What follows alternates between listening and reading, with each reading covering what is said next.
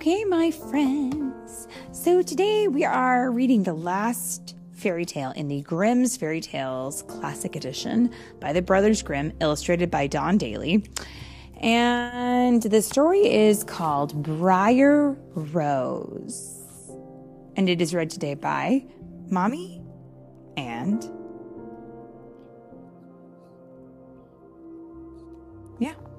Um, it is read today by Mommy and Snoopy with Woodstock.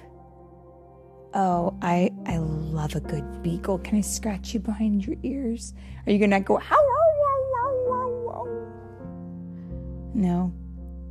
He's smiling very big, though he liked that. Most dogs like to be scratched behind their ears. Um, are you ready for your story, Wood, um, Snoopy and Woodstock? He's saying yes. All right, then, friends, here we go. Today's story Briar Rose. But um, bum.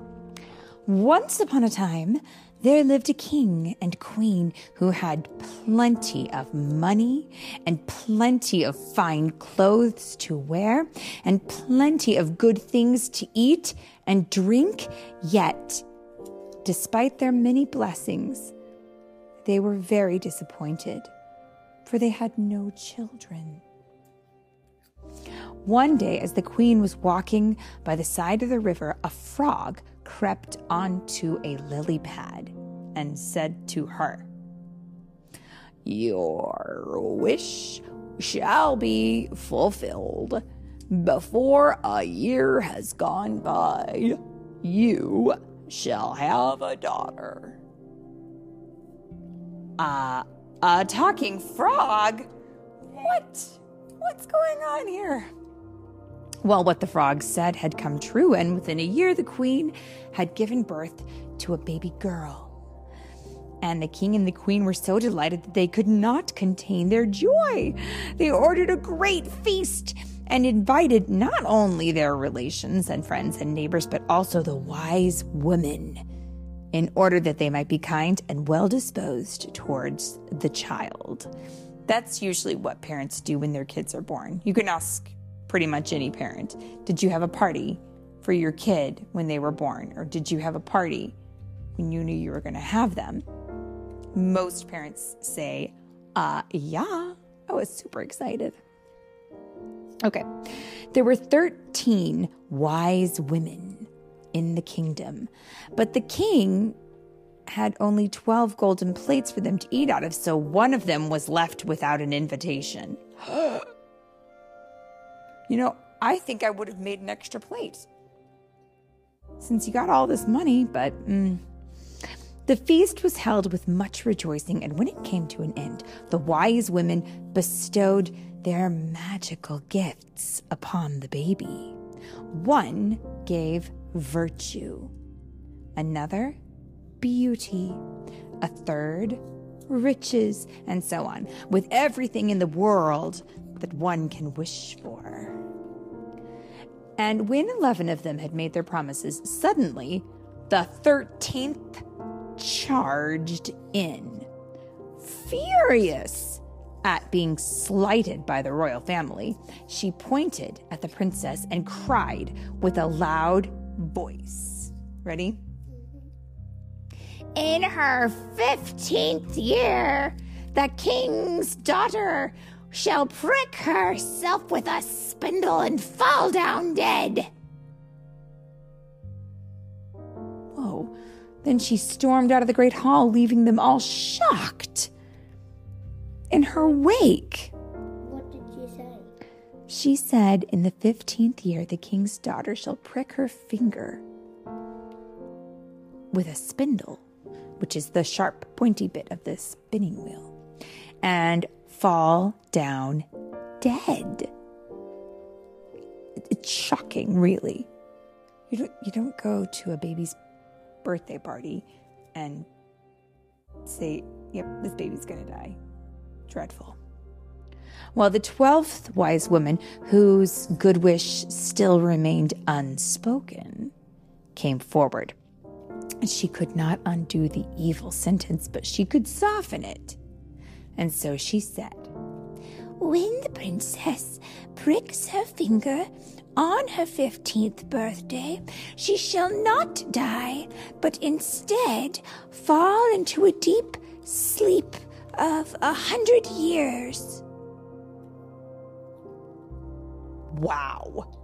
A hundred years? Boy, we're lucky if we get eight hours. Let's see.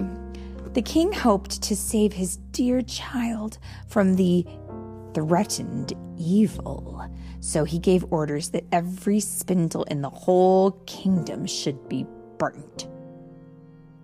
Now, as the princess grew up, the gifts from the first 11 wise women were fulfilled, and the princess was so beautiful and good natured and generous and wise that everyone who met her was bound to love her.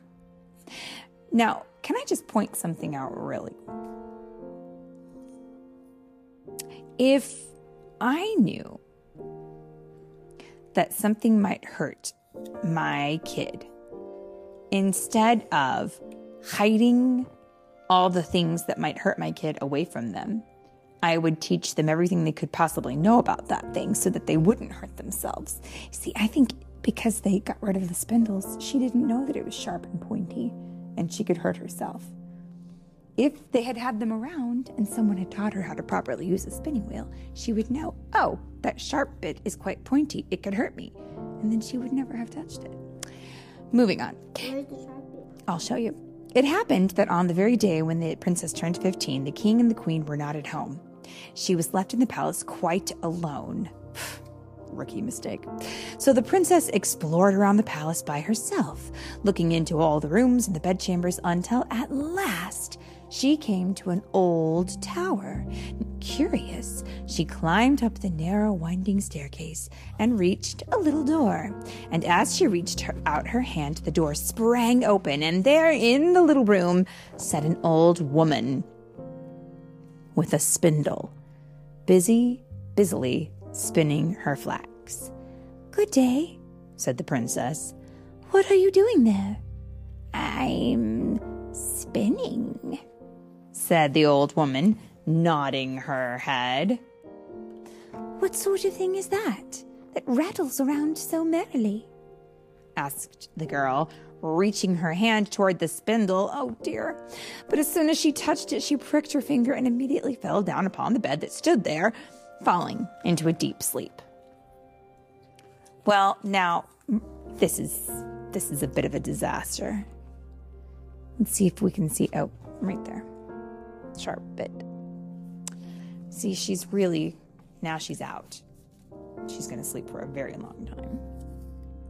Well, this sleep extended over the whole palace.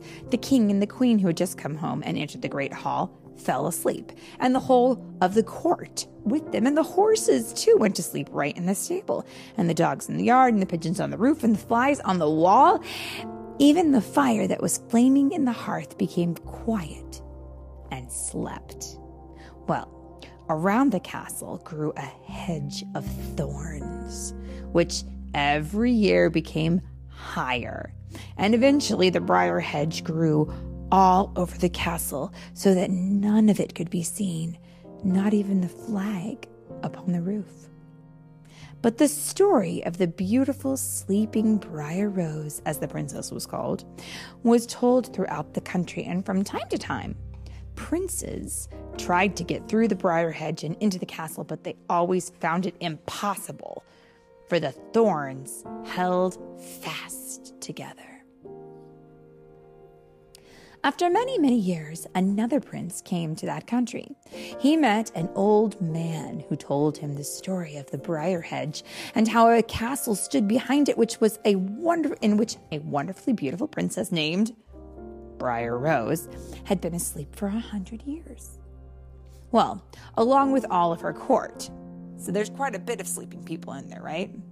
Yeah. So the old man was also told of how many princes had tried unsuccessfully to get through the thorny hedge, but this prince said, I am not afraid. I will go and save the princess Briar Rose. Whoa, he thinks he's pretty brave, huh? The prince set out for the palace on the very day the 100 years of slumber had been completed. Thus, when the prince came near the briar hedge, he found nothing but large and beautiful flowers, which parted from each other and let him pass unhurt.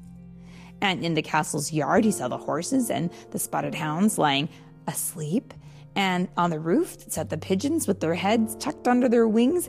And when he entered the great hall, he saw the whole of the court lying asleep.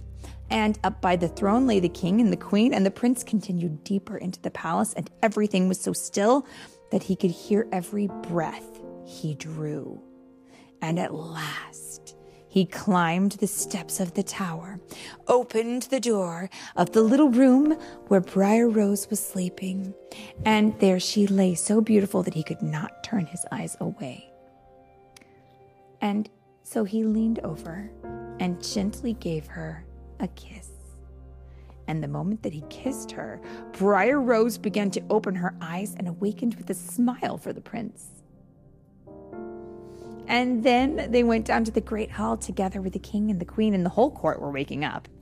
And they looked at each other in great astonishment, and the horses stood up and shook themselves, and the hounds jumped up and wagged their tails, and the pigeons flew in the air, and the flies on the wall buzzed about, and the fire in the kitchen once again flickered and cooked the meat as the kingdom came back to life.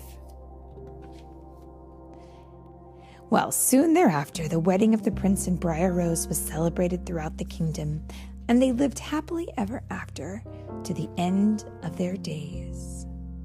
And you know what I like to think?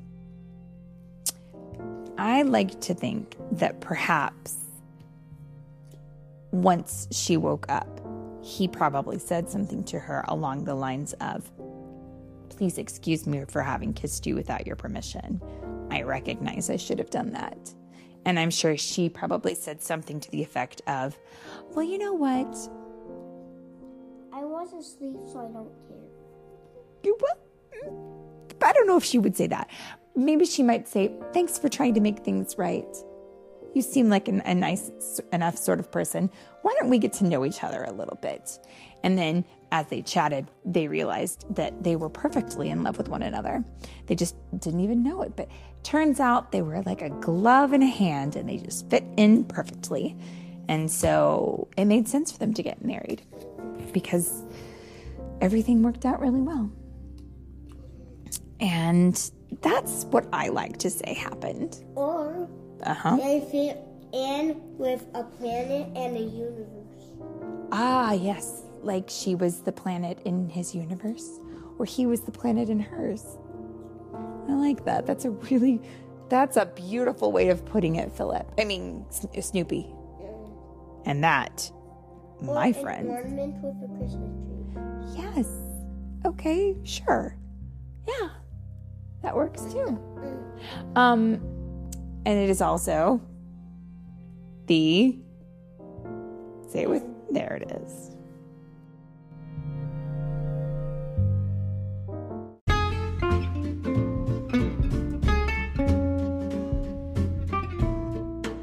Thanks so much for listening to today's story. If you wanted to get a copy of this story, I have got a great tool I wanted to make you aware of. You can pop over to amazon.com slash shop slash storytime with Philip and Mommy, and you will see I've created a list for every month of the year, and in each list, I have put links for every story that we have read in that month. So you can easily find a link to the story so you can purchase it for yourself. And of course, this all goes to um, help support our, our podcast so we can get new materials. And of course, don't forget, you can also pick up your copy of the Storytime with Philip and Mommy book, The Sprightly Sprite and the Dragon Dragon. And of course, we always hope that you guys enjoy our stories. And we want to say thank you so much for listening.